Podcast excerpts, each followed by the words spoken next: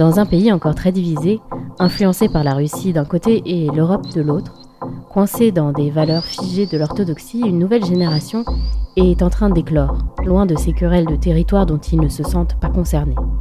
Ce qui compte pour eux, c'est vivre leur vie, leurs amitiés, leurs relations amoureuses et leur sexualité comme ils l'entendent.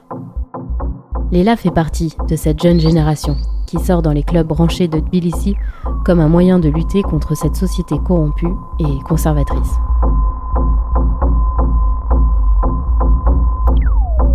Le 11 mai 2018 à minuit 30, la police fait irruption, arme au poing, au Bassiani, une institution dans le monde de la nuit où des jeunes géorgiens, gays et hétéros, dansent au rythme de la techno dans cette ancienne piscine désaffectée. C'est l'étincelle. Des manifestations d'ampleur se forment à Tbilissi devant le Parlement, au son des basses de la techno. Une rave olution comme ils l'appellent, où danser devient un acte politique.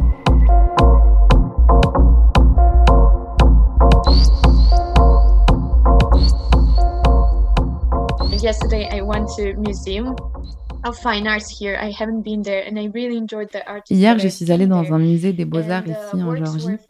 Je n'y étais jamais allée et j'ai beaucoup apprécié les artistes que j'y ai vus. Les œuvres datées des années 50, 60, 70 et 80. Et elles étaient super avant-gardistes et elles étaient super futuristes et très anti-système. Et je pensais, pourquoi nous ne savions rien de ces gens? Pourquoi étaient-ils euh, pourquoi n'étaient-ils pas célèbres Parce qu'ils étaient contre le système, ils voulaient être libres, ils voulaient que la Géorgie soit indépendante, etc. Et évidemment, sous l'ère soviétique, ils ne vous laissaient pas faire cela, et je ne parle même pas de la liberté de parole et d'expression.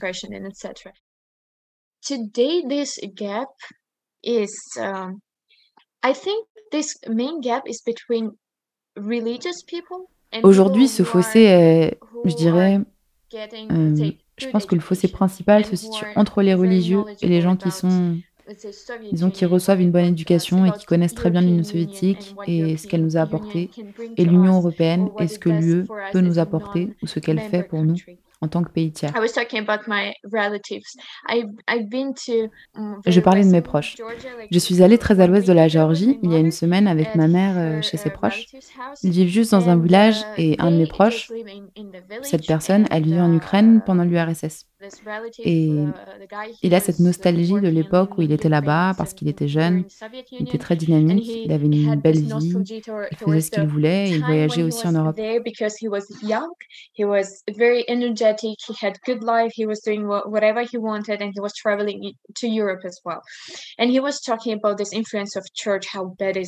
Et il parlait de cette influence de l'Église et à quel point elle est néfaste aujourd'hui.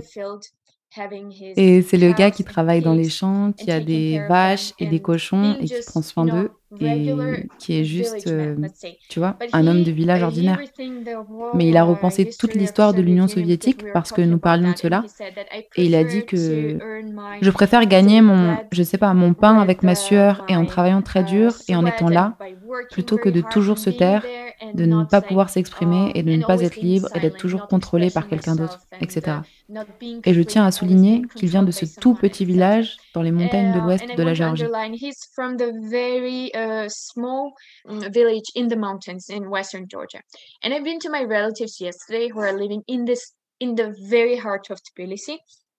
Je suis allée chez ma parente hier, qui vit en plein cœur de Tbilissi, et elle me disait Je ne sais pas pourquoi tu n'aimes pas l'Union soviétique, je ne sais pas pourquoi tu as ce côté très influencé par l'Occident. Et elle a commencé à me titiller, tu vois. Et je m'amuse vraiment quand elle le fait parce que je ne sais pas pourquoi, quel est l'obstacle pour elle de repenser que ce n'était pas si bien l'Union soviétique.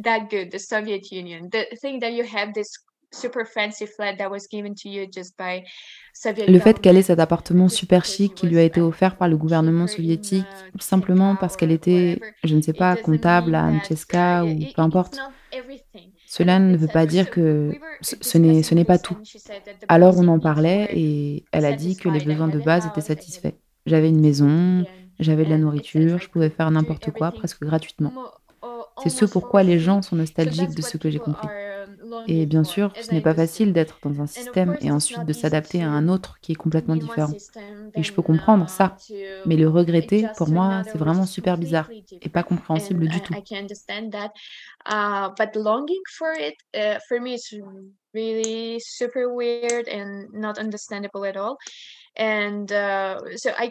Donc je ne pouvais pas lui parler.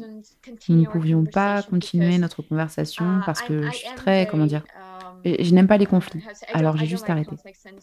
Mais j'ai été très blessée par cela, parce que presque, tu vois, plus de 70% de ce pays pensent comme ça. et se plaint ensuite de pourquoi nous n'avançons pas à cause de cela.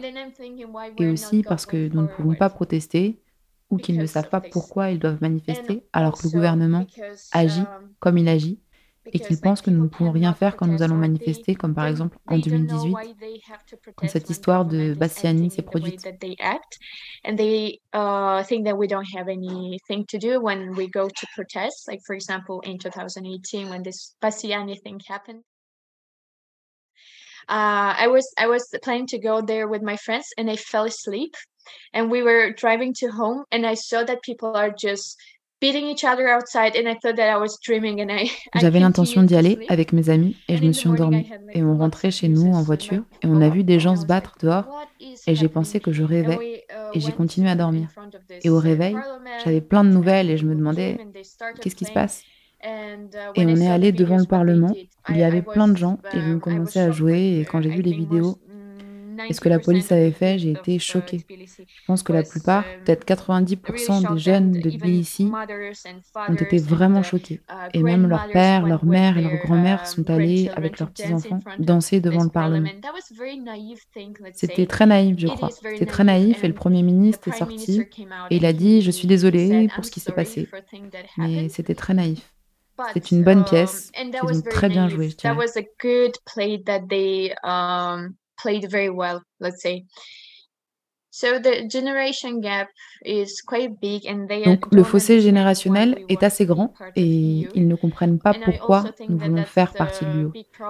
Et je pense aussi que c'est le gros problème des médias et disons de la propagande, pas de la propagande, mais de dire à tort pourquoi nous voulons faire partie de l'UE et si on le veut, quels sont les services qu'on peut obtenir en tant que citoyen de l'UE ou ce qu'on peut faire en tant que citoyen de l'UE et à quel point on serait en sécurité, etc.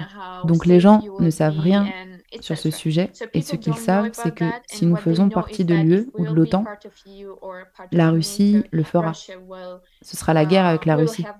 Et c'est la principale raison pour laquelle les gens ne veulent pas faire partie de l'OTAN ou de l'Union européenne.